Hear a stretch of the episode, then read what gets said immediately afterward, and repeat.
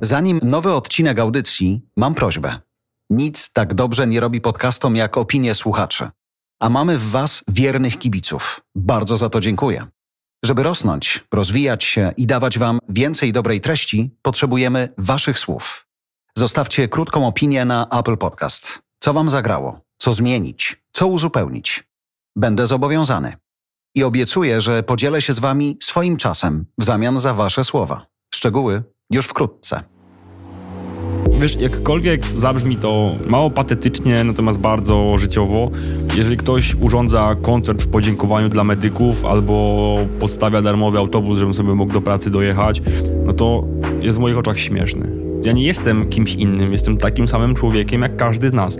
Jeżeli mam ochotę pójść na koncert, to sobie na niego pójdę, ale potrzebuję pieniędzy na bilet. Moja średnia stawka godzinowa na umowie o pracę to wychodziło około 23,50 za godzinę max. Gdybyśmy zrobili nawet 50 zł z tego, za godzinę Twojej pracy, to jest godzina, kiedy Ty możesz uratować parę żyć i parę osób może zejść, ale tak naprawdę to jest ten moment, nie? Czyli życie ludzkie wyceniamy na jakieś 5 dych. Cześć, dzień dobry. Tu Jarosław Kuźniar. Słuchasz mojego podcastu i bardzo Ci za to dziękuję. W pandemii Janek Świtała był jednym z tych, którzy do bólu, także swojego, szczerze mówili jak jest. Że śmierć, że strach, że trudne wybory, że mają dość, że nie chcą braw, bo odsypiają, że to nie tak powinno wyglądać. Młody, pełen pasji gość zostawił SOR. Próbuje złapać oddech poza chorym systemem.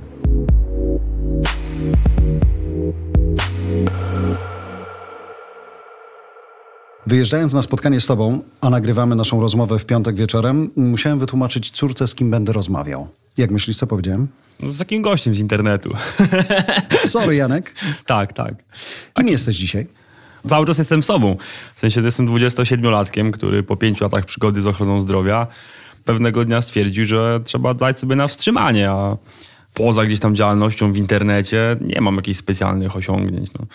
Co ty gadasz? Naprawdę. Poza działalnością w internecie nie mam żadnych osiągnięć? Jakichś specjalnych, w sensie, no wiesz... No ratowanie życia, co tam? To samo tak naprawdę robi, wiesz, w tym momencie 15 tysięcy innych ratowników medycznych w całej Polsce, a jedyne czym się od nich różnię, to to, że ja po prostu w pewnym momencie zacząłem pod swoim nazwiskiem o tej pracy opowiadać i gdzieś ten mój głos usłyszano. Może dlatego, że mało kto wcześniej w takiej formie mówił o ratownictwie, może dlatego, że nałożyła się na to pandemia, a może dlatego, że sytuacja dotycząca ochrony zdrowia w Polsce tak naprawdę sama pisze mi posty. Ja to tylko gdzieś tam staram się w miarę zabawnie komentować. Janek, a gdybyśmy rozłączyli, chciałbym, żebyśmy na potrzeby tej rozmowy też spróbowali rozłączyć czasy twoje przed i czasy twoje w trakcie Jasne. i to, co jest teraz, bo dzisiaj Jasne. właściwie jesteś trochę poza systemem. Z tym, że będąc poza systemem i dzięki internetowi cały czas nie tracę kontaktu z zawodem, bo wykonuję zawód ratownika medycznego właśnie głównie poprzez edukację i może jest to mniej brawurowe, może mniej mam kontaktu z pacjentem, mimo tego, że gdzieś tam świadcząc usługi dla podmiotów prywatnych, zdarza mi się dwa, trzy razy w miesiącu kogoś zbadać, zrobić, komuś EKG, ewentualnie podać jakieś leki, to tak naprawdę te sukcesy są gdzieś daleko, są mniej namacalne, natomiast są. No, wczoraj, wiesz, napisała do mnie pewna kobieta, no mniej więcej w naszym wieku, z podziękowaniami. Ja tak na początku Czyli nie, młoda dama. wiesz, na początku nie wiedziałem o co jej chodzi, a napisała, bo chciała mi podziękować za to, co mówiłem chociażby o noszeniu kasków rowerowych, bo kiedyś była sceptyczna, naoglądała się zdjęć, które udostępniałem, naczytała się moich postów. Kilka miesięcy temu sama sobie kupiła ten kask. Na wczoraj spadła z roweru i kask pękł na pół, a głowa jest cała. To ten czas Janka przed wejściem do internetu, Mhm. mm, a po studiach. Ile trwają takie studia? Ratownictwo medyczne to są trzyletnie studia. Trzy lata ja studiowałem w trybie zaocznym, czyli przez trzy lata nie miałem praktycznie ani jednego wolnego weekendu. W międzyczasie spędziłem dwa tygodnie w Państwowej Straży Pożarnej. Byłem też na obozie w górach i na obozie tak zwanym wodnym nad morzem, gdzie trenowaliśmy, czy poznawaliśmy techniki ratownictwa wodnego. To są fajne studia dla chłopaka? To są fajne studia dla każdego bez względu na płeć i bez względu na, na wiek, bo one przede wszystkim bardzo mocno zmieniają podejście do życia, do siebie i w ogóle sposób postrzegania świata. Zmieniają twoje priorytety generalnie przez to, że masz szansę zobaczyć rzeczy, których nikt inny nie widzi. Nikt inny nie widzi, bo, bo nie chce widzieć tak naprawdę. Widzisz zarówno rzeczy dobre, jak wiesz, pierwszy oddech nowonarodzonego dziecka, którego mama nie zdążyła dojechać ratownikami do szpitala. Widzisz też te rzeczy złe, jak skrajną biedę, uzależnienia czy zwykłą samotność. Może gdzieś tam natężenie tego wszystkiego bardzo mocno oddziaływuje na to, jak patrzymy na świat. Natomiast uważam, że mimo wszystko jest to jakiś tam dar od losu. Dar od losu, który pozwala wyciągnąć swoje wnioski, pozwala nie dawać się takim uniesieniom, emocjom, no bo emocje to jest chyba najmniej potrzebna rzecz w naszym zawodzie. Wiesz, ratownik medyczny to jest człowiek, który nie dzwoni po pogotowie, jak coś się dzieje, no bo to on jest pogotowie. Tego uczymy się też na studiach i, i znów jakby wielu z nas poszło na te studia z pasji, nigdy nie podjęło pracy w zawodzie, ale cały czas posiada wiedzę, która pozwala może niekoniecznie zawsze ratować, ale zdecydowanie bardziej bezpiecznie żyć, jeżeli chodzi o takie życie codzienne, czy chociażby o ich bliskich. Powiedziałeś ładnie, że ratownik medyczny to nie jest ten, kto dzwoni po pogotowie, bo on sam nim jest, ale przyznajesz też, że w sumie ty musiałeś po pandemicznym czasie zadzwonić po takie pogotowie, nie? Tak, prawdę mówiąc, w trakcie pandemii już poczułem, że ja też potrzebuję pomocy. Zdiagnozowano u mnie depresję, przez prawie rok brałem leki antydepresyjne. Cały czas jestem w trakcie terapii. Ale prawda jest też taka, że mimo tego, że jest lepiej, to ja cały czas odkrywam, co ta pandemia z nami zrobiła. Zresztą nie tylko ze mną, bo wiesz, no ja jestem z tych, którzy nie mają problemów z tym, żeby o tym mówić. Mimo tego, że choroby i zaburzenia psychiczne cały czas są gdzieś tam tematem tabu, na całe szczęście w, w tym moim pokoleniu już zdecydowanie mniej niż w waszym. W miejscu, w którym spędziłem pandemię, 10% załogi przyznawało się do do pomocy psychiatry i brania leków. To i tak mało, szczerze mówiąc. A, czy, a to są ci, którzy się przyznawali. Okej. Nie? W ciągu ostatnich 18 miesięcy, gdzieś tam w, w moim dalszym i bliższym kręgu znajomych ratowników, były trzy próby samobójcze.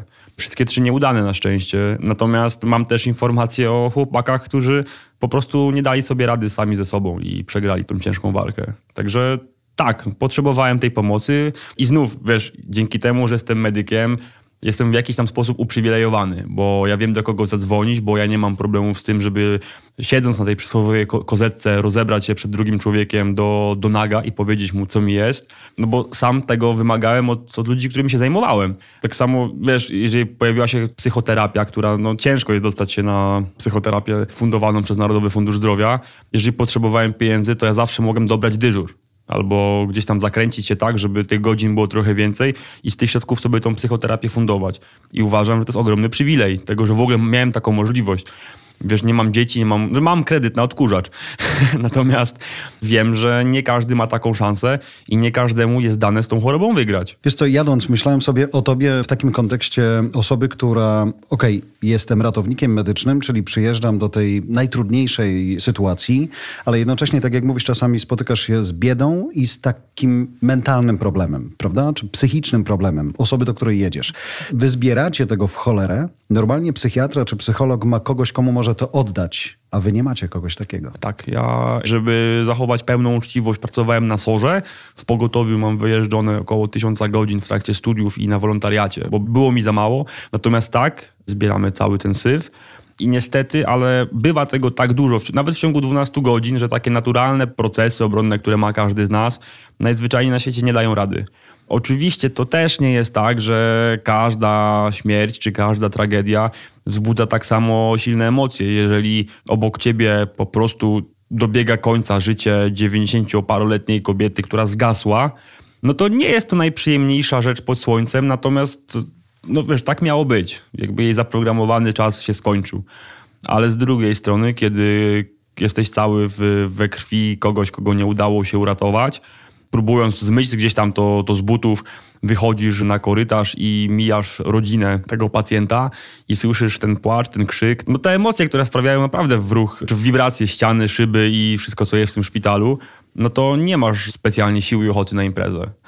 Z piątej strony są też te pozytywne sytuacje, które też paradoksalnie bywają bywają niebezpieczne, w tym tego słowa znaczeniu, że naprawdę raz na jakiś czas są takie dyżury, że że wiesz, że wracasz do domu i tak czujesz, jakbyś się unosił te 3 centymetry nad ziemią. Bo uratowałeś kogoś. Tak. I to jakby znów, ja bardzo nie lubię tego słowa i kiedyś nie rozumiałem, dlaczego w ogóle ratownicy nie lubią mówić o tym, że kogoś uratowali, bo... bo ale to... to jest wpisane w nazwę ich zawodu, no. Tak, ale wiesz, ale kto uratował? Ten, który nacisnął przycisk spustu w defibrylatorze, czy ten, który chwilę później wziął pacjenta na, na hemodynamikę? Zespół uratował.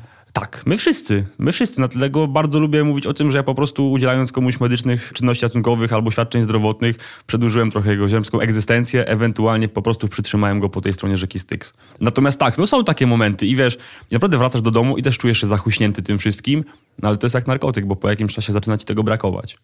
No bo to jest szara codzienność. No jakby naprawdę większość tej roboty to jest... Nie przypomina jakby niczego, co znamy, wiesz, z filmów i seriali. Jakby George Clooney nie biega po, po szpitalnym oddziale ratunkowym i z pomocą skalpela i agrafki nie wymyśla nowej operacji.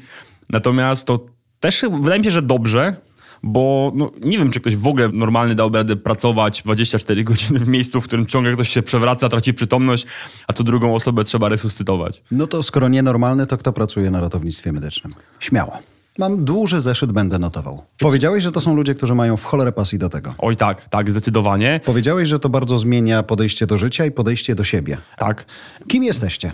jeżeli mogę wypowiedzieć się za kolegów, z którymi kiedyś na imprezie jakby rozmawiałem i mam prawo się za nich wypowiadać w mediach, to myślę, że przypominamy taki bardzo przaśny tabor, pełen totalnie skrajnych osobowości, skrajnie różnych historii, skrajnie różnych punktów widzenia patrzących w tym samym kierunku, ale z pewnością jesteśmy ludźmi, którzy nawet jeżeli gdzieś tam ich ta przygoda z ratownictwem to przypadek, to poświęcili temu mniej lub bardziej, ale zazwyczaj bardziej. Duży kawał siebie. Bo jakby te studia, ta praca ma wpływ na całe twoje życie. To nie jest praca od 7 do 15. To jest praca, pod którą ustawiasz zarówno swoje życie towarzyskie, jak i sprawy rodzinne. To, to praca, która czasami daje ci zasnąć. To praca, która indukuje w tobie różne dziwne zachowania, których sam nie miałeś pojęcia.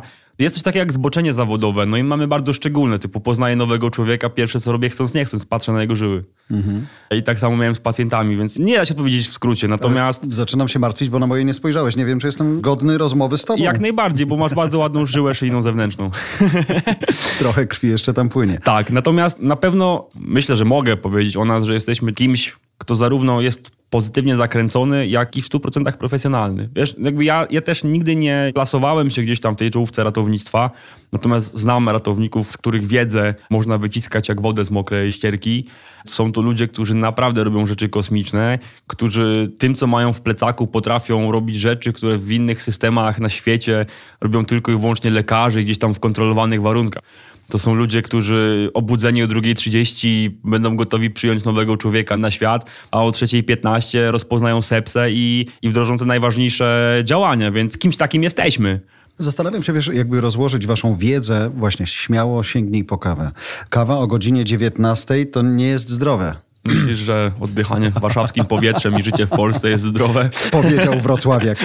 Wracając do, do tej pasji, którą mm -hmm. macie i która zakładam, że to jest tak cholernie trudny zawód i widzicie tak dużo trudnych rzeczy, że bez tej pasji to właściwie ani ta wypłata marna nie miałaby sensu, ani to zaangażowanie tak wielkie też nie miałoby sensu, nie? Jest w naszym zawodzie grupa ludzi, która została ratownikami, bo na przykład chcieli wiesz, iść do wojska albo zostać policjantami i to ratownictwo medyczne dawało im dodatkowe punkty do rekrutacji. Są ludzie, którzy zostali ratownikami medycznymi tylko dlatego, żeby móc prowadzić te czterogodzinne niskiej jakości kursy pierwszej pomocy na prawie jazdy. No i oni gdzieś tam są, funkcjonują obok nas. Natomiast większość ratowników medycznych to są stuprocentowi pasjonaci. Trzeba mieć w sobie ten pierwiastek tej pasji i tego powołania, o którym może zaraz powiem, mm. bo, mhm. bo my swoje powołanie trochę inaczej definiujemy przynajmniej ja i podkreślam to, ja i ratownicy, których mogę reprezentować. Tak, ci z imprezy. Tak, ci z imprezy. I wiesz, jakby to powołanie sprawia, że zapisujesz się na jakiś newsletter zagranicznego periodyku dla ratowników medycznych z za oceanu i patrzysz, co właśnie zostało wymyślone. Albo obserwujesz ludzi, którzy realizują swoje powołanie do ratownictwa, edukując innych ratowników i wyszukują różne dziwne badania, które bardzo szybko zmieniają nasze procedury Czasami to zmiana dla pacjenta o 3-4%, ale to są te procenty, które decydują. Tutaj świetnym przykładem może być chociażby hipotermia. Nie wiem, czy wiesz, nie wiem, czy wiecie Państwo, że jeżeli chodzi o profilaktykę hipotermii i w ogóle jakby badania nad hipotermią, to Polska jest w czołówce nie tylko Europy, ale i całego świata. Hipotermia, czyli wychłodzenie organizmu. Takie kontrolowane, o tym mówimy, tak? Nie, mówimy o takim niekontrolowanym. Wiesz, jest historia dziewczyny, która była resuscytowana przez 6 godzin, 7, 8, 9, coś takiego i przeżyła. Wyszła stamtąd. Są filmy o tym, jak całkowicie sprawna, bez żadnych ubytków neurologicznych, żyje dalej, może wiesz, kochać swoich bliskich, spędzać czas. Powiedziałeś fajną rzecz, wyszła stamtąd, czyli ona była już raczej po tej drugiej Ona stronie. zdecydowanie była, ponieważ człowiek, u którego doszło do nagłego zatrzymania krążenia, spełnia wszystkie znamiona śmierci. Gorzej już nie będzie, może być tylko lepiej. Więc tak, i to była, wiesz, brawurowa akcja zarówno ratowników górskich, jak i ratowników medycznych, całego tego węzła przeżycia. Tam była zaangażowana dyspozytornia medyczna, Centrum Leczenia Hipotermii Głębokiej w Krakowie i tak dalej, tak dalej, tak dalej. Masa ludzi pełnych pasji. Wiesz co, ty nawet jak mówisz o pasji, to w tym słowie u ciebie słychać dużo takiej wiarygodności. Ale wrócę, Janek, do jednej rzeczy. Powiedziałeś mi, kiedy wjeżdżaliśmy schodami tu na górę, że przyszedł dzień, kiedy wypowiedziałeś stosunek pracy. Jak Tak. to się pięknie mówi. Tak, tak. Trochę jak zasób ludzki. Przestałeś być zasobem ludzkim ratownictwa medycznego. No właśnie i tak i nie. Myk jest tym wszystkim taki, że w ogóle dookoła ratownictwa medycznego jest bardzo duży problem prawny. Nie ma ustawy w moim zawodzie, ja nie mam prawa wykonywania zawodu, mam tylko tytuł zawodowy, który do- dostałem z momentem ukończenia uczelni wyższej. I teraz słuchacze wszyscy, jak przyjedzie do nich ratownik medyczny, najpierw sprawdźcie, czy ma uprawnienia. No właśnie i nie możecie tego państwo zrobić. Właśnie to jest tym wszystkim najsmutniejsze. E, Pan mi uratuje życie za chwilę, najpierw Tak, dokumenty. tak. Natomiast tak, rozwiązałem stosunek pracy z miejscem, w którym pracowałem. Ja po prostu poczułem, że mam dość. Jakby to było, wiesz, to było bardzo wiele wątków, zarówno prywatne, jak, i, jak i gdzieś tam zawodowe, ale myślę, że takim najważniejszym wątkiem i powodem to był brak nadziei na to, że będzie lepiej. Jakby lato mieliśmy takie, jakie mieliśmy. We Wrocławiu padł najpierw jeden SOR, potem drugi. Mój najszczęście nie padł, natomiast bardzo mocno to odczuwaliśmy. I nagle się okazuje, że po 18 miesiącach walki z pandemią, gdzie żadnemu z medyków nie mogę zarzucić tego, że, że stał z tyłu, jakby ta, ta pierwsza linia naprawdę działała. Nawet jeżeli z boku przez niemedyków byliśmy oceniani, znaczy średnio, to będąc w środku, naprawdę jakby z ręką na sercu mogę powiedzieć, że wszyscy ci, z którymi pracowałem, dawali z siebie wszystko. Byliśmy bardzo zmęczeni, bardzo rozbici i nagle, wiesz, pada system, ludzie zaczynają odchodzić masowo z pracy i nikogo to nie interesuje. Wyobrażasz sobie, że dwa z czterech sorów nie działają? Tak jakby połowa pacjentów nie ma gdzie się podziać. Szczególnie, że mówimy o SOR-ze, czyli o takim miejscu, które wielu w Polsce kojarzy się z czymś pierwszym, kiedy potrzeba naprawdę pilnej pomocy, albo z czymś ostatecznym. Mhm. Tak. To jakby to jest najbardziej kryzysowe miejsce Tak, pracy. tak, tak. Jeżeli mówię o ochronie zdrowia i staram się wytłumaczyć komuś, kto nikt się nią nigdy nie interesował, a większość Polaków nigdy nie interesowała się tym, dlaczego jest tak źle, jak jest. Może paradoksalnie dobrze, bo to znaczy, że nigdy nie musieli obcować z tak beznadziejnie ustawioną służbą zdrowia. Tak. Ale to Y, tylko małe pocieszenie. Natomiast, wiesz, jeżeli wyobrazilibyśmy sobie lejek, taki zwykły lejek, jak każdy z nas używa do przelewania czegoś, to ratownictwo medyczne jest na samym dole tego lejka. My mamy ratownictwo medyczne i w ogóle system ratownictwa medycznego jest tym, co ma wychwycić wszystko to, co wypadło, co omsknęło się podstawowej opiece zdrowotnej, opiece ambulatoryjnej, lecznictwu szpitalnemu, ale też profilaktyce i edukacji. Jeżeli wszystko to, co jest nad nami, wali się, no to jesteśmy zatkani jakby ten lejek na samym dole staje się niewydolny.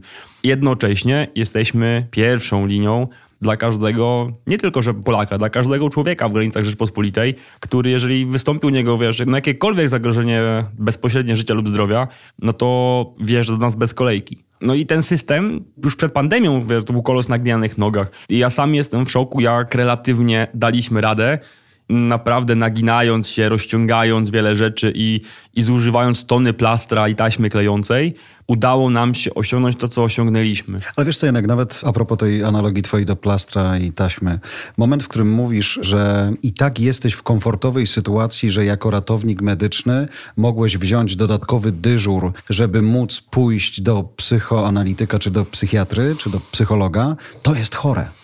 Nie? No ale Polska to ten- chory kraj. Tak, tylko ten dyżur kosztuje ile? 150 zł, 250? Yy, Wiesz co, pi razy okna jak liczyłem, to moja średnia stawka godzinowa na umowie o pracę to wychodziło około 23,50 za godzinę max. Tylko to była taka stawka, wiesz, jakby ryczałtowa, którą sobie policzyłem zarówno z nockami, jak i ze dyżurami świątecznymi. Kurde, gdybyśmy zrobili nawet 50 zł z tego, za godzinę twojej pracy, to jest godzina, kiedy ty możesz uratować parę żyć i parę osób może zejść, ale tak naprawdę to jest ten moment, nie? Czyli życie ludzkie wyceniamy na jakieś pięć dych. Mniej więcej. I to jest smutne, bo jak kumam to, że cały system ochrony zdrowia jakby jest czymś bardzo kosztownym. Jakby nasze zarobki są dosyć dużą częścią tych wydatków, jakie ponosimy jako społeczeństwo, tylko że mamy jakąś alternatywę?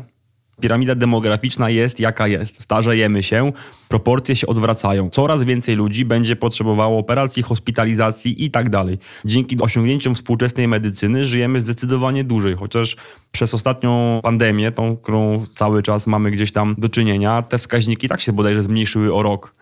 Wiesz, I to jest straszne. I my już teraz powinniśmy myśleć o tym, jak to będzie wyglądało za 30 lat i mieć plan, jak zrobić tak, żeby może nie było idealnie, bo idealnie nie jest nigdzie, ale żeby było dobrze. No, my nie musimy mieć klamek wysadzanych, wiesz, złotem, ale miedziane klamki, które mają właściwości bakteriobójcze, jak najbardziej by się przydały.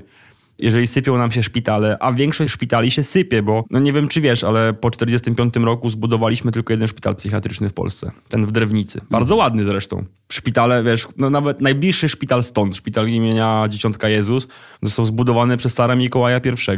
W takich realiach funkcjonujemy i i jakby nie chcę być, jakby znów gadać o polityce i oskarżać jedynie słusznie panującej nam obecnie partii. Za cały ten stan odpowiadają wszystkie siły polityczne, które były wcześniej. I rozumiem to, że temat ochrony zdrowia jest trudny i słabo medialny, no bo jest słabo medialny. Każda partia, która samodzielnie wzięłaby się za prawdziwą reformę, podejrzewam, żeby poległa.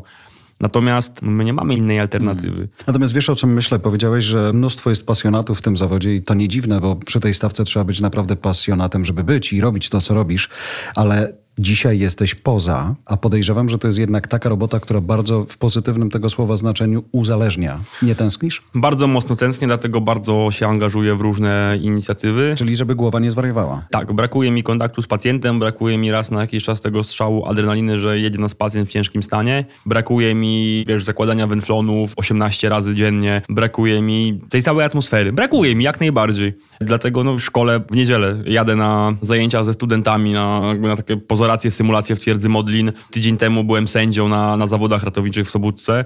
Ciągnie mnie do tego bardzo mocno, ale jednocześnie to jest pierwszy czas od pięciu lat, gdzie ja śpię w swoim łóżku tak długo.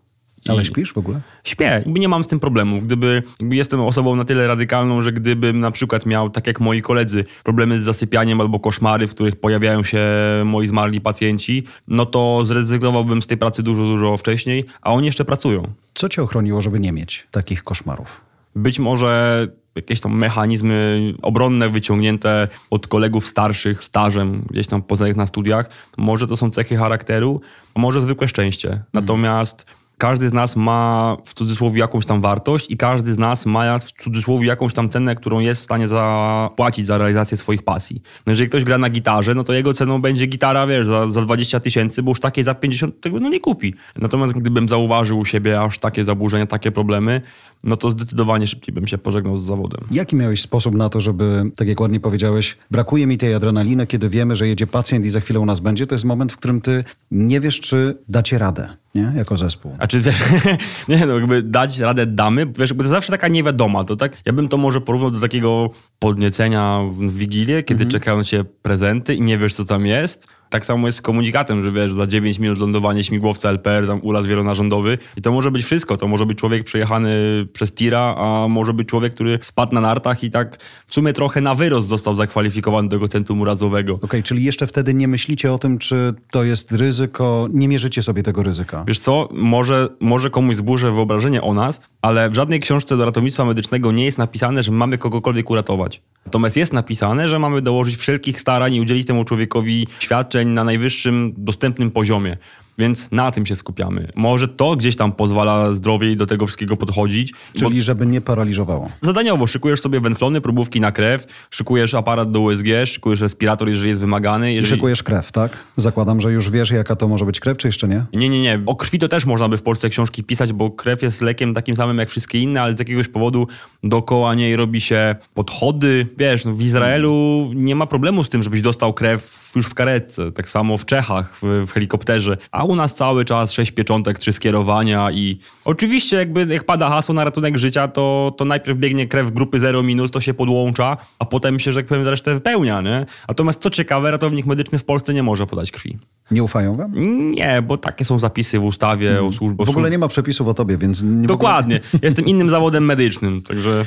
Ląduje i się zaczyna. Kto dowodzi w takim zespole? Wiesz co? Dowodzi lekarz. Lekarz jest liderem zespołu na sorze. Oczywiście co SOR to inne zwyczaje. Jakby miałem okazję uczyć się w miejscach, gdzie lekarz był człowiekiem, który naprawdę siedział tylko i wyłącznie przy komputerze i takie było jego zadanie i z tego zadania wywiązywał się świetnie, bo do niczego więcej nie był tam potrzebny. Rzucał okiem na to, co zostało zrobione, na dokumentację, pisał skierowania, ewentualnie gdzieś tam wydawał dodatkowe polecenia. Pracowałem też, miałem okazję widzieć miejsca, gdzie tak naprawdę bez lekarza to tam mało kto się bał oddychać, więc to wszystko zależy. Natomiast z założenia liderem takiego zespołu ratunkowego jest, w szpitalu jest lekarz. Hmm. Powiedziałeś też, że przepisy mówią, że wy nie macie obowiązku nikogo uratować, ale macie dopełnić wszelkich starań. To jest tak szerokie pojęcie, że rozumiem, że właśnie jego może złapać się w konsekwencji rodzina, prokuratura, każdy. No i to, to nie paraliżuje was? No i to jest właśnie kolejny problem, bo nie mamy w Polsce systemu no fault, czyli Jakby ja nie mam możliwości iść i przyznać się, że pani Elżbieto, no daliśmy ciała, bo, bo coś tam, bo coś tam, bo coś tam. Ja to zgłaszam, ewentualnie zgłaszam swojego kolegę.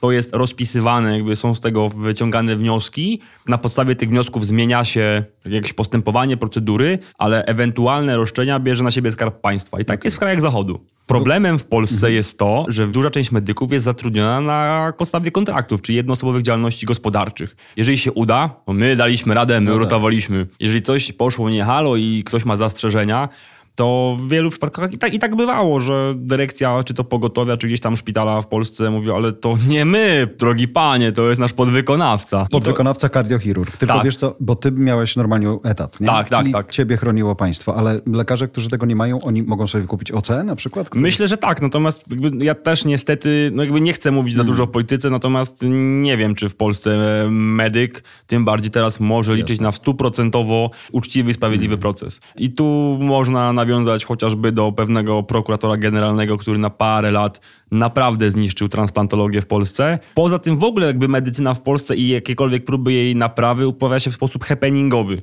Więc jeżeli tym razem będzie potrzeba skazywać lekarzy, skazywać medyków, to będzie się ich skazywać. A jeżeli będą potrzebni bohaterowie, to będzie się ich uniewinniać. Jeżeli chodzi też o ten wachlarz tak szeroki, o którym wspomniałeś, to dość sporym problemem jest to, że my nie mamy żadnych umocowanych prawnie procedur.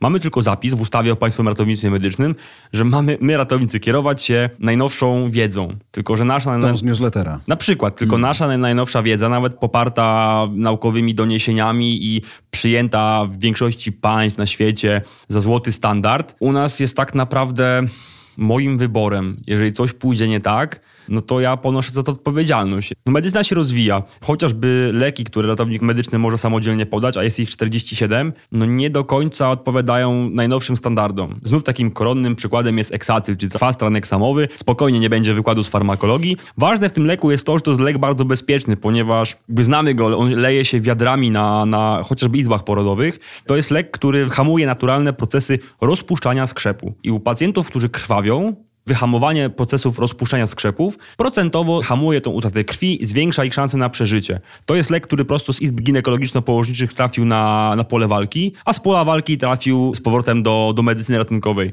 Ampułka takiego leku kosztuje, żeby cię nie skłamać, z 3 złote.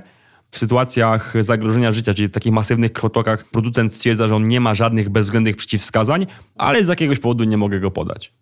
Natomiast mogę podać perazynę w czopkach, której nigdy w życiu nie podawałem. Ile dostawałeś miesięcznie za to, o czym mówisz teraz? 3400, 3600 Za całą tę wiedzę, całe studia, całe ryzyko, Tak, całą tak, trwogę, tak, cały tak. ból. za 12-14 dyżurów, czyli za jakby jeden etat, w tym godziny nocne i, i święta. Mniej więcej tak wychodziło. Ile wytrwałeś? W ogóle w ochronie zdrowia 5 lat, jako ratownik medyczny 2.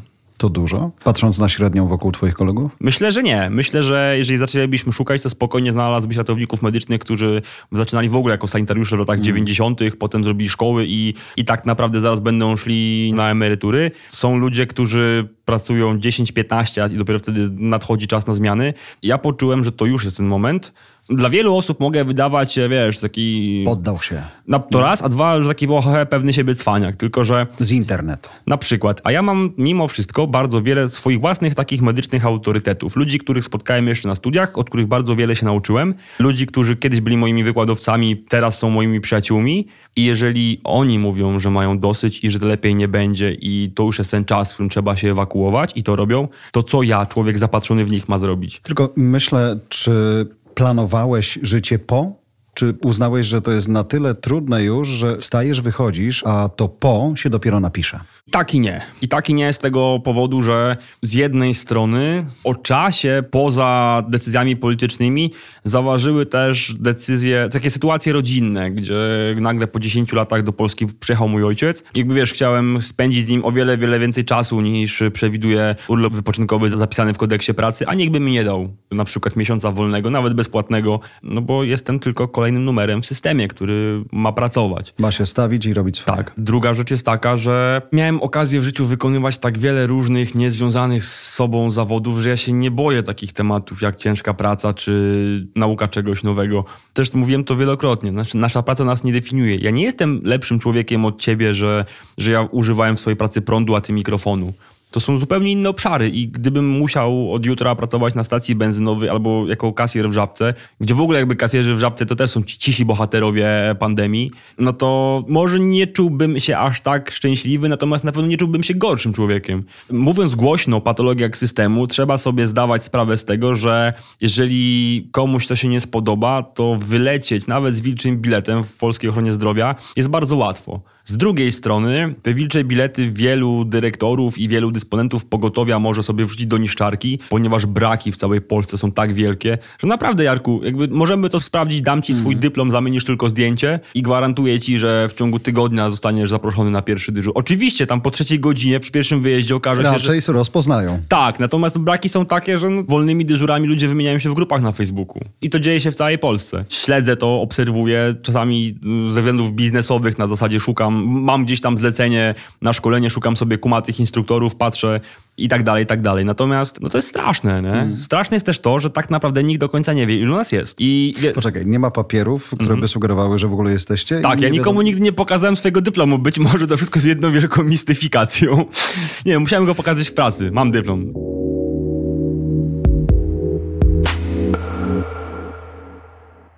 Opowiedziałeś ładnie o pożegnaniu z jedną ze starszych pań, że ona zgasła. Mhm. Mm, To czułe, bo takich zgaśnięć pewnie trochę widziałeś, nie? No myślę, że tak, tylko że to znów no nie jest tak jak na filmach. Ja, to też jest tak, że my w ratownictwie medycznym i w ogóle w medycynie katastrof, a katastrofa panuje w polskiej ochronie zdrowia od wielu, wielu lat, jeszcze od czasów, kiedy ja sam na chleb mówiłem BEP. Musimy kierować się zawsze i wszędzie jakby zasadą utylitaryzmu. Czyje życie jest ważniejsze od czyjejś nogi, a to, że ktoś gaśnie, niestety jest mniej ważne od tego, że wjeżdża nam człowiek z masywnym zatorem płucnym albo z rozległym zawałem mięśnia sercowego. Z takich wręcz filmowych sytuacji gdzieś tam tej mojej kariery myślę, że, że, że kilka było, gdzie ktoś spokojnie odchodził, tylko że znów nam wydaje się, że śmierć jest tak jak na filmach, że wiesz, leżysz w szerokim łóżku, ktoś puszcza w tle muzykę, gaśnie światło i tak dalej. Niestety, ale często gęsto ta agonia i ostatnie minuty, godziny to jest przepotężny ból, cierpienie, często jest duszno, zimno. Dlatego myślę, że żaden ratownik medyczny nie chciałby umierać na sorze. Natomiast no tak, towarzyszy się ludziom w tych ostatnich minutach, godzinach, czasami dniach. Czemu żaden ratownik medyczny nie chciałby umierać na sorze? umieranie w domu nawet dzień wcześniej jest zdecydowanie bardziej komfortowe. Wiesz, jeżeli jest dużo roboty i personel jest zajęty pacjentami, którzy tej pomocy wymagają tu i teraz, a każde 10 minut może pogorszyć ich rokowania albo szanse na pełen powrót do sprawności, no to to, że ktoś leży w zanieczyszczonym pampersie już drugą godzinę, niestety jest mniej ważne. Jakby ja nie mam problemu z tym, żeby pomóc komuś w zjedzeniu posiłku. Nie należę do grupy ludzi, która mówi, że to jest SOR, albo że no, ja nie jestem pielęgniarką, więc nikogo nie będę pielęgnował, bynajmniej. Natomiast jeżeli są do podania leki, to to karmienie musi poczekać. Oczywiście ten pacjent no, nie jest zaopiekowany w 110%, odczuwa dyskomfort. Z boku z pewnością komuś wydaje się, że jest najzwyczajniej na świecie olany. Natomiast utylitaryzm nie? i tym się musimy kierować. Czyli asertywność ponad wszystko. Żeby nie zwariować też. z okazji, Tak, i nie? to, i to, ale to też jest tak, że ta asertywność naprawdę zamienia. Ja to siebie widziałem, że zamieniała mnie w taką typową grażynę z NFZ-u, nie? Że co mi tu siedzi, co mi tu chodzi, po co tu przyszedł. Oczywiście to były sytuacje skrajne, natomiast też to u siebie zaobserwowałem. Nie? Funkcjonowanie w permanentnej katastrofie bardzo mocno zmienia nawet takie podejście do ludzi. I, I znów, widzisz, ja drugi miesiąc nie mam stałego kontaktu z pacjentami. W końcu trafił mi się pacjent na zabezpieczeniu i ja znowu byłem uśmiechnięty, zadowolony, mogłem z nim Co to znaczy pacjent na zabezpieczeniu? Wiesz, to na zabezpieczeniu, bo zabezpieczaliśmy imprezę masową. Siedziałem sobie w karetce i zgłosił się pacjent z, z Ale dziwnym... no chłopie, czekałem na ciebie. Od Aż, aż tak to może nie, ale serdecznie zapraszam tu, cyk, cyk, cyk. I wiesz, Czuły- i było... Podejrzewam u siebie zawał, no kładź się. Dokładnie, mniej więcej coś takiego. I znowu miałem okazję, praktycznie bez większego takiego wysiłku z mojej strony, być uśmiechniętym, zadowolonym ratownikiem. Spełnionym. Tak, tam nie było żadnej wielkiej medycyny. Zwykła, zwykła niestrawność, jakieś tam perturbacje żołądkowe, jelitowe. No, ale to wiedziałeś w finale. On Tak. podejrzewał coś innego. Tak, tak, tak. On myślał, że umiera. Ale jakby rzadko kiedy ludzie, którzy chodzą, umierają, także na spokojnie. Ale wiesz co, a propos też tej pracy, która dzisiaj się przydarza, myślę całemu środowisku. Pamiętam, widziałem u ciebie i później przeszedłem na Facebooka, żeby przeczytać całą historię. Utalentowana muzycznie lekarka, Oj tak. która opisuje swoją historię i wiesz co mnie najbardziej przejęło i na czerwonych światłach akurat po szkole mojej córki, a przed przyjazdem tu do studia czytałem to. I zapłakałem sobie do tego momentu, w którym ona pisze o tym z ogromną czułością nawet i z taką troską nawet wobec tych ludzi, przez których straciła dziecko. Wobec tych ludzi, którzy byli wobec niej agresywni. Ona miała jakąś taką ogromną wyrozumiałość na to wszystko, że mnie to przeraziło wręcz, że tak można mimo tego, jakie wciry dostała. Historia jest dramatyczna i powiem ci, że podziwiam takich ludzi. Ja nie mam pojęcia, czy ja w ogóle bym po takim przeżyciu w ogóle rozważał pracę w zawodzie, ale to nie jest jedyna taka Hmm. historia. Sam miałem okazję pracować z ratowniczką, która podnosząc, jakby to powiedzieć dyplomatycznie, Nie musisz, E, możesz powiedzieć wprost. Można przeklinać. Ja wiem, że można przeklinać, natomiast pracuję nad tym, żeby nie. Niech będzie, że konesera alkoholi tanich w ilościach hurtowych, osobę generalnie w kryzysie bezdomności, pijaną w sztok, podnosząc ją w trakcie dyżuru, wiesz, doznała urazu brzucha, który uniemożliwi jej prawdopodobnie zostanie matką. Nie? Podziwiam ją za to, że po tym wszystkim wróciła do zawodu i cały czas jest świetną ratowniczką. Podziwiam ludzi, którzy ratując kogoś, kogo nie, nie specjalnie darzyli sympatią, na przykład zakuli się brudną igłą, czyli potencjalnie mogli zarazić się jakąś chorobą zakaźną, potrafili na spokojnie dokończyć dyżur. Ja nigdy się nie zakułem, nawet nie chcę o tym myśleć, jakie to musi być uczucie. Natomiast wiesz, za te 23-50, gdyby się okazało, że jest ryzyko, że będę... HIV albo coś. Na przykład, mimo tego, że no z HIV-em można No żyć, tak, to, można. to wolałbym nie. I tak, tak jest. Faktem też jest i to wynika chyba z tego naszego trochę innego patrzenia na świat, że nawet jeśli wszystkiego nie mówimy, to my dużo więcej rozumiemy. Wiesz, no jeżeli zaczynasz za kogoś oddychać, zaczynasz za kogoś bić jego sercem, zaczynasz za kogoś jeść, oddajesz za kogoś moc i tak dalej, to zaczynasz, jeżeli jesteś wystarczająco gdzieś tam wrażliwy i empatyczny, zaczynasz trochę wchodzić w to społeczeństwo, zaczynasz może nie to, że rozumieć, bardziej odkrywasz, wychodzisz ze swojej bańki. Ja zawsze byłem radykalny i podejrzewam, że zawsze będę radykalny w wielu swoich poglądach. Natomiast dla mnie na przykład antyszczepionkowcy to byli ludzie, którzy wywoływali automatycznie agresję. A teraz wiem, że w gruncie rzeczy to są ludzie, którzy przede wszystkim się boją. A boją się, bo najzwyczajniej na świecie nie ogarniają świata, w którym żyją. I parafrazując książkę pana Harariego, to są ludzie no, ubodzy w edukację. A za to, że są ubodzy, odpowiedzialny jest ktoś inny, a nie oni. Ciężko oczekiwać od kogoś, kto pochodzi, niech to będzie przykład, ale chociażby z robotniczej rodziny, które, gdzie nikt jeszcze nie miał okazji dostać się na studia wyższe, że oni od tak zrozumieją pandemię, powodzie, zamachy terrorystyczne, po prostu się zdarzają i nie mamy na to wpływu. Jesteśmy wobec tego bezsilni. Ty to wiesz, bo masz jakieś tam doświadczenia, znów jako medyk, zdecydowanie szersze. Wiesz, że życie tak działa, że być może jest to moja ostatnia rozmowa. Tak może być. I albo się z tym pogodzisz i żyje ci się dzięki temu lżej, albo szukasz winnych, że to na pewno spisek hydraulików i kolejarzy czyha na, wiesz, ostatniego ratownika. Choć powiedziałeś, Janek, o braku edukacji i z tym się zgadzam, że to jest główny powód. Natomiast w tej historii lekarki, która straciła ciążę przez atak na, zdaje się, izbie przyjęć, ona wprost mówi, że było mnóstwo wśród ludzi, którzy ją atakowali, czy wręcz nie pomogli jej znajomych, czyli zakładam ludzi na pewnym poziomie jednak wiedzy, edukacji i tak dalej. Że dzisiaj jak popatrzysz na tą całą właśnie grupę, weźmy antyszczepionkowców, że tam jest też mnóstwo takich ludzi, po których w życiu, tak sobie myślisz, byś się nie spodziewał, że ich poziom intelektualny dopuszcza podejście właśnie takie umowne, stonkowe, jak kiedyś, Tak. nie? że to Amerykanie ją odrzucili. Ale to świadczy tylko o nas jako o społeczeństwie, kogo my gdzieś tam wrzucamy na, na piedestał i komu w takiej kapitalistycznej rzeczywistości jesteśmy gotowi jako społeczeństwo płacić więcej. Tak, i to jest straszne. Straszne jest też to, że mniej ludzi niż bym tego sobie życzył ma takie podejście w ogóle do życia, do świata, że jak czegoś nie wiem, to się nie odzywam, ale wiem kogo zapytać i to na pewno nie będzie pani Basia z mojego sklepiku. Nie? Przecież jakby ja też nie muszę rozumieć, czym różni się tam cytokina od od chemo czegoś tam, nieważne, nie jest to istotne w tym momencie, ale jeżeli będę tego potrzebował, to pójdę i zapytam się koleżanki lekarki. I tak samo ona nie musi wiedzieć, dlaczego używając rurki intubacyjnej, jeżeli będziesz chciał przekazać pacjenta do niehermetyzowanej kabiny samolotu czy śmigłowca gdzieś wysoko w górach, to zamiast powietrza używasz wody. No nie musi tego wiedzieć, ale jak będzie potrzebowała, to zapyta mnie. W ogóle tak samo jest z całym światem. No, zobacz, ludzie boją się szczepionki wyprodukowanej w rok, ale nie mają problemu z tym, żeby kupić sobie najnowszego iPhone'a zaprojektowanego w rok. Albo w pół. Na przykład, jakby mylą mRNA z DNA. Jakby znów wszystko byłoby spoko, gdyby nie pojawiła się kolejna grupa, która najzwyczajniej na tym strachu żeruje. Tak jak mówiłem o tej bezsilności. Jeżeli napatrzysz się na ludzką śmierć, na ludzkie tragedie, zdajesz sobie sprawę, że po pierwsze A, wszyscy umrzemy, a po drugie B, jesteśmy wobec tego bezsilni. I okej, Natomiast są ludzie, którym wydaje się, że tak nie jest, że żyjemy w XXI wieku, to już powinniśmy spokojnie wyleczyć HIV, SARS, ebolę, a najlepiej to jedną tabletką. Tak to nie działa. I w tą lukę wchodzi bioenergoterapeuta, który sprzedając ci bulbulator za 2,5 tysiąca złotych będzie bulbulizował twoją wodę, tam się zmieni jakieś pH, oczyści się z pamięci, ale tylko zapłać. No i to jest straszne. Dużo ludzi ci podziękowało? Za? No, twoją pracę. Oj tak. Parę osób, takich, które były dla mnie gdzieś tam najistotniejsze, to tak. Natomiast w ogóle gdzieś tam oficjalnych podziękowań... Nie, tak- nie, myślę o takich ludziach, którzy wiesz, no może bali się na początku, bo nie wiedzieli, czym się skończy spotkanie z tobą, czy z twoim zespołem, w którym pracowałeś. A to ale mówisz o pacjentach. Myślę o pacjentach, no. Wiesz co, to, to nie, bo ci nasi pacjenci, którzy byli w ciężkim stanie, to oni są zaintubowani, to tam nie, nie kumają.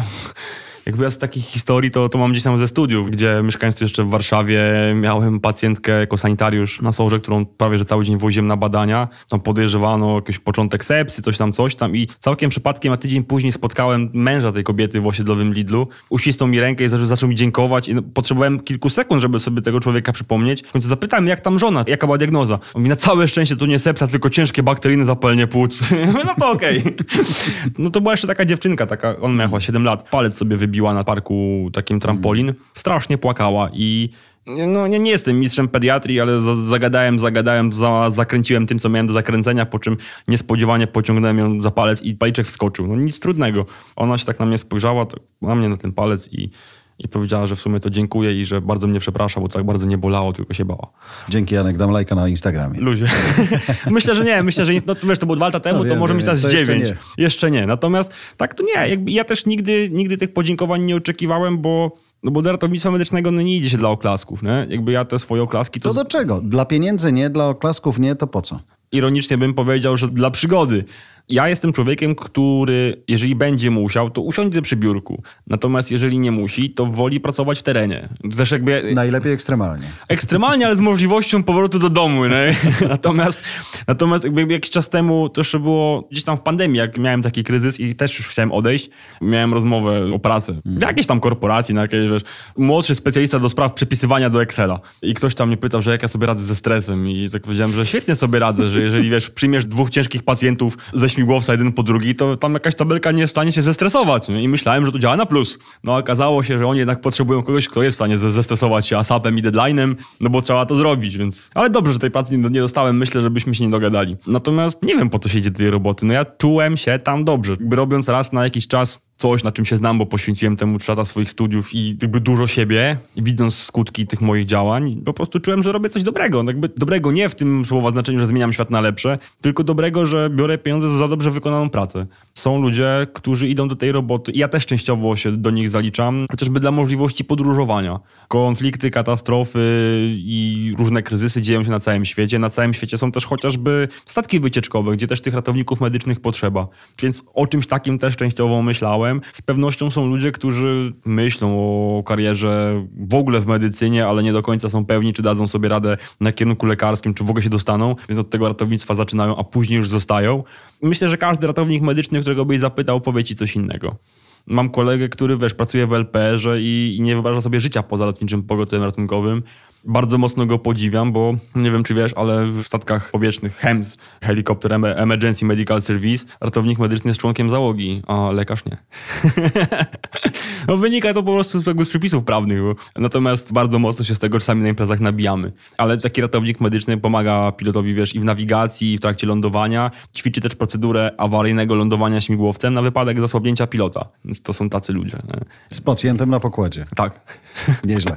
Myślę, że nie ma innej branży, w której wymagają od nas tak wiele różnych umiejętności na, na tak wielu różnych dziwnych polach. Natomiast to, co mi zawsze najbardziej przeszkadzało w tej robocie, to dokumentacja. Tylko, że znów ta dokumentacja bierze się stąd, że każdy może każdego pozwać o wszystko i to jest nasza jedyna linia obrony. I Tylko, to jest akurat korporacyjne, czyli dupokrytka. tak, tak, tak. Musi być. Protokół RWD, czyli ratuj własną dupę i moja pieczątka nie będzie ostatnia. I to bardzo mocno frustruje, wiesz. Jakby ja kumam, że w sytuacji, kiedy rzeczywiście jest pacjent w stanie nagłego zagrożenia życia, to jest sens wypełniać to wszystko, bo, no bo ma prawo chociażby do depozytu, ale jeżeli trafia się chłopak, który po pijaku spadł z rowerka i ma złamaną nogę, która prawdopodobnie skończy się założeniem y, gipsu na 6 tygodni i tyle, no to tak czy inaczej muszę spędzić z nim 15 minut pytając go, kogo upoważnia, a czy upoważnia studentów do praktyk, a czy coś tam i tak dalej, i tak dalej. Jakby nie można było tego wypełnić raz a dobrze. Znaczy można, tylko nie wiem, czy wiesz, że w internetowym koncie pacjenta możesz podać raz na zawsze, kogo chcesz upoważnić do otrzymywania informacji. No i teoretycznie dublujesz potem dokumentację w szpitalu, ale chyba im więcej dokumentów, tym lepiej.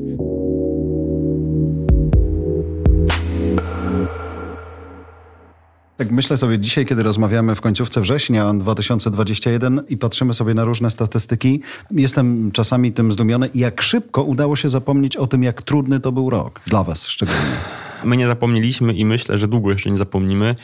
Ostatnio w 7 metrów pod ziemią u Rafała Gębury mm. był wywiad z moim kolegą Grześkiem. Grzesiu jest ratownikiem medycznym z północy Polski. Bardzo szybko się zakumplowaliśmy, bo on też działa na Instagramie do tej pory. Jakby do tego odcinka był anonimowy. Już jak go poznałem, to był takim samym zapalnym turboratownikiem jak ja. Żartowaliśmy, że, że turbina się kręci. I ta turbina kręci się do tej pory. Tylko nagle zobaczyłem twarz mojego kumpla, która jest jakby o 10 lat starsza i to nie jest tylko on, bo tutaj w, w szpitalu w MSWiA w Warszawie mam dobrą koleżankę, która pracowała całą pandemię na ojomy. To był ten największy ojom covidowy i znów ja ją pamiętam, przed pandemią spotkałem ją na imprezie, gdzie wiesz, była uśmiechnięta, cały czas żartowała. Po roku pandemii pojechaliśmy na taki medyczny wyjazd do Norwegii i nagle widzisz człowieka, który cały czas jest tą samą osobą, ale postarzał się o spokojnie o 5-10 lat na buzi. Widzę to, że społeczeństwo zapomina, widzę to, że ta pandemia bywa coraz częściej głównie wykorzystywana do własnych rozgrywek politycznych, a nie do jakiegoś sensownego zarządzania tym wszystkim. Najbardziej przeraża mnie to, że my naprawdę nie wyciągnęliśmy żadnych wniosków z tego wszystkiego. Hmm. Nie zapomnicie dlatego, że widzieliście tyle pożegnań, nie zapomnicie dlatego, że tyle worków przerzuciliście, nie zapomnicie dlatego, że czuliście się tak bezradni wobec bajzlu w systemie? Chyba nie zapomnimy dlatego, że po raz pierwszy w życiu tak bardzo czuliśmy się przedmiotami w systemie, a nie podmiotami. Kumam to, że w takim kraju jak Polska no nie musimy być przygotowani na inwazję obcych, ani na wiesz, nagłe pojawienie się eboli, ale, ale fajnie by było, gdyby były procedury. No bo historia mówi nam o tym, a historia lubi się powtarzać, że takie sytuacje się dzieją. W momencie, w którym wiesz, zaczyna się pandemia, tak naprawdę funkcjonujesz w systemie, który na co dzień sobie nie daje rady sam ze sobą, a co dopiero z pacjentami. Jesteś na pierwszej linii zawsze, a teraz będziesz na pierwszej linii czegoś, czego nie znasz, dostajesz sprzęt, który raz jest, raz go nie ma, nie do końca możesz go obsługiwać, bo nie wiem, czy wiesz, ale to nie ubieranie kombinezonu jest najtrudniejsze, tylko ściąganie go, bo to przy ściąganiu dochodziło do największej ilości zarażeń. No nie mieliśmy tego w toku kształcenia. Ja się tego uczyłem z filmów na YouTube i instrukcji załączonej do kombinezonu i nagrywaliśmy ten materiał gdzieś tam do dalszego wykorzystania. A musisz to zdjąć sam? Tak. Czy nie musisz, jeżeli ma, są... No, ale najczęściej pewnie tak Najczęściej było, tak? tak? jest, nie? Na początku opieraliśmy się przecież głównie na doniesieniach medialnych, gdzie, gdzie we Włoszech było widać te przepełnione ojomy i znów, jako, może nie to, że ekspert, ale na pewno nie laik, bo człowiek siedzący w tym wszystkim, widzisz różnicę między poziomem medycyny we Włoszech, czy ochrony zdrowia we Włoszech, a poziomem w Polsce. Widzisz to, że oni tam nie dają rady i jakby no nie ma w tym wszystkim żadnej nadziei, tylko najgorsze jest to, że nikogo to nie obchodzi. Zobacz, te takie uniesienie, brawa i, i nazywanie nas bohaterami, to trwało miesiąc. Potem były dwa miesiące stagnacji, a potem to już jednak byliśmy mordercami. Wciąż myślę o tych słowach, które kiedyś ładniej użyłeś, mówiąc nie klaszczcie, bo zbudzicie medyków, którzy zasnęli po 48 godzinach tak, pracy. Tak, nie? tak, to tak. wciąż jest cholera aktualne. Tak. Wiesz, jakkolwiek zabrzmi to mało patetycznie, natomiast bardzo życiowo, jeżeli ktoś urządza koncert w podziękowaniu dla medyków albo podstawia darmowy autobus, żebym sobie mógł do pracy dojechać, no to jest w moich oczach śmieszny. Ja nie jestem kimś innym, jestem takim samym człowiekiem jak każdy z nas. Jeżeli mam ochotę pójść na koncert, to sobie na niego pójdę, ale potrzebuję pieniędzy na bilet. Kumam, że no fajnie jest i fajnie to wygląda potem w annałach i kronikach historii miasta, że za kadencji tego i tamtego ku upamiętnieniu medyków postawili pomnik. Tylko my nie potrzebujemy tych pomników, my potrzebujemy normalnego życia. Cały czas się robi z nas, albo traktuje się nas, wiesz, jak takich świrów, którzy nie mają swojego życia, bo poświęcają je w 100% innym, a to tak nie jest. Gdzieś między drugą a trzecią falą pandemii w żartach skomentowałem jakiś post bodajże Allegro, coś tam, mm. bo chwalili się świetnymi standardami pracy. Mówię, słuchajcie, jakbyście szukali medyka do ogarniania wam bardzo chętnie. I jakiś tam vice dyrektor dziwnego działu odpisał mi, o, już przekazaliśmy ochronie zdrowia ileś tam dezynfekatorów do powietrza, jakieś tam rękawiczki, kubki i tak dalej. Dzięki, ale ja chcę pracy, a nie tych kubków. Kubki mm. sobie mogę kupić. To pokazuje to niezrozumienie.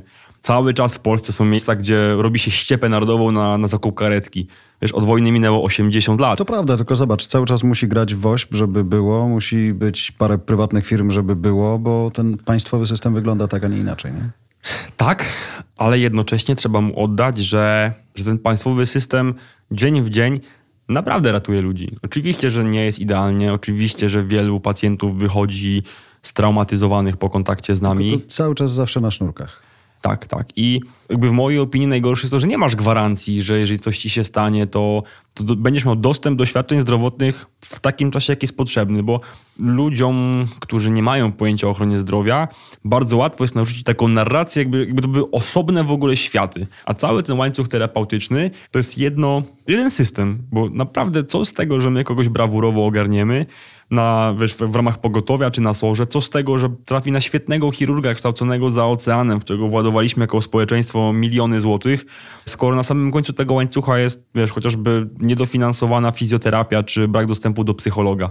Tylko, że znów cały czas dominuje taka narracja, że my jesteśmy kosztem. A w mojej opinii jesteśmy przede wszystkim inwestycją, tylko że mało kto chce słuchać. Z długim okresem zwrotu. Niestety, ale no, od ludzi inteligentnych myślę, że możemy wymagać umiejętności analitycznych, że no, tak jak z lokatą, no, ład- może nie teraz, bo szaleje nam inflacja. Jako właściciel kredytu na odkurzacz wiesz, co to znaczy, no. No, zdecydowanie. Myślę, że zarobiłem na, na tej inflacji. Natomiast, tak jak mówiłem, no, nam potrzeba merytorycznej dyskusji w ogóle, jakby, tylko że nikt tego nie robi. Jak mam dotrzeć do każdego Polaka i wytłumaczyć mu, no mamy opcje dwie, albo zabieram ci miesięcznie stówę więcej w ramach składki zdrowotnej, albo za każdą wizytę na sorze czy u lekarza podstawowej opieki zdrowotnej biorę od ciebie dwie dychy, ale ty zmiany na lepsze zobaczysz za najpierw za trzy, potem za sześć, a takie sensowne za 15 lat. No to powie ci to, oddaj mi moją stówę i nie, nie zawracaj mi gitary. Nie? Edukacja, edukacja, edukacja, edukacja. Tak, też. To, co też lubisz robić teraz. Oj, zdecydowanie, zdecydowanie. Się zapalił znowu Janek, no. Tak, tak, nie, ja lubię, lubię edukować, bardzo mocno lubię edukować, niewiele rzeczy jest, na których się znam, natomiast na pierwszej pomocy bardzo dobrze i lubię to, bo tyle tego we mnie zostanie z, w systemie i w ogóle w, w całej tej opiece zdrowotnej, ile ja po sobie zostawię. A zostawiłem iluś tam studentów, których, że tak powiem, towarzyszyłem im w trakcie ich pierwszego razu. Pierwszy węflon, pierwszy cewnik, też pierwszy pampers. Tak samo jest właśnie z tą pierwszą pomocą. To też jest inwestycja, która zwraca się po czasie, ale mam na koncie kursantów, którzy, wiesz, niektórzy po roku, niektórzy dwa tygodnie po kursie napisali mi, o panie Janku, bardzo dziękuję za kurs, nie spodziewałem, że ta wiedza się przyda tak szybko. I wiesz, i ktoś mi pisze, no albo nie uratowałem, ale uciskałem wujka i, i na początku było tak, jak pan mówił, że ze stresu, zdenerwowania zaczęłam, bo to była dziewczyna, zaczęłam od 200 uciśnięć na minutę, ale pan mówił, że tak będzie, więc wziąłem głęboki oddech i już było to 120 po, po chwili. Brawo, jakby przyjmij proszę moje kondolencje, natomiast jestem z ciebie dumny, bo i znów uważam, że to jest fajne, bo udało się zalepić kolejną lukę w tym systemie, czyli dać ludziom niezbędną wiedzę, zanim była potrzebna. Gdyby ten kurs był dwa tygodnie później, no to no wujka tak niestety nie dało się uratować, natomiast chociaż miał szansę, nie? bo znów przeżywalność y, pozaszpitalnego zatrzymania krążenia w Polsce, mówię tu o przeżywalności, a nie o tym, że ktoś wychodzi pograć piłkę ze szpitala, to jest 5%. I Dla porównania w krajach skandynawskich jest to 40-50%. Skąd ta różnica? Z tego samego powodu, dla którego jak prowadzę kurs, który jest pierwszy dla wielu osób, to na 100 kursantów pięciu mniej więcej wie, jak zabrać się do, do uciskania. Ale 80% wie, jak wygląda sakrament ostatniego namaszczenia. Nie szukajmy lepszej puenty. Bardzo ci dziękuję. Cała przemysł po mojej stronie. Dziękuję za Twoją uwagę. Oceń tę naszą rozmowę. Co o niej sądzisz? Zasubskrybuj także inne podcasty od Voice House. Żeby szybciej słyszeć o nowych audycjach, znajdziesz je na każdej platformie podcastowej, w każdym kanale social mediowym. Zapraszam też na stronę Voice House po więcej dobrej treści.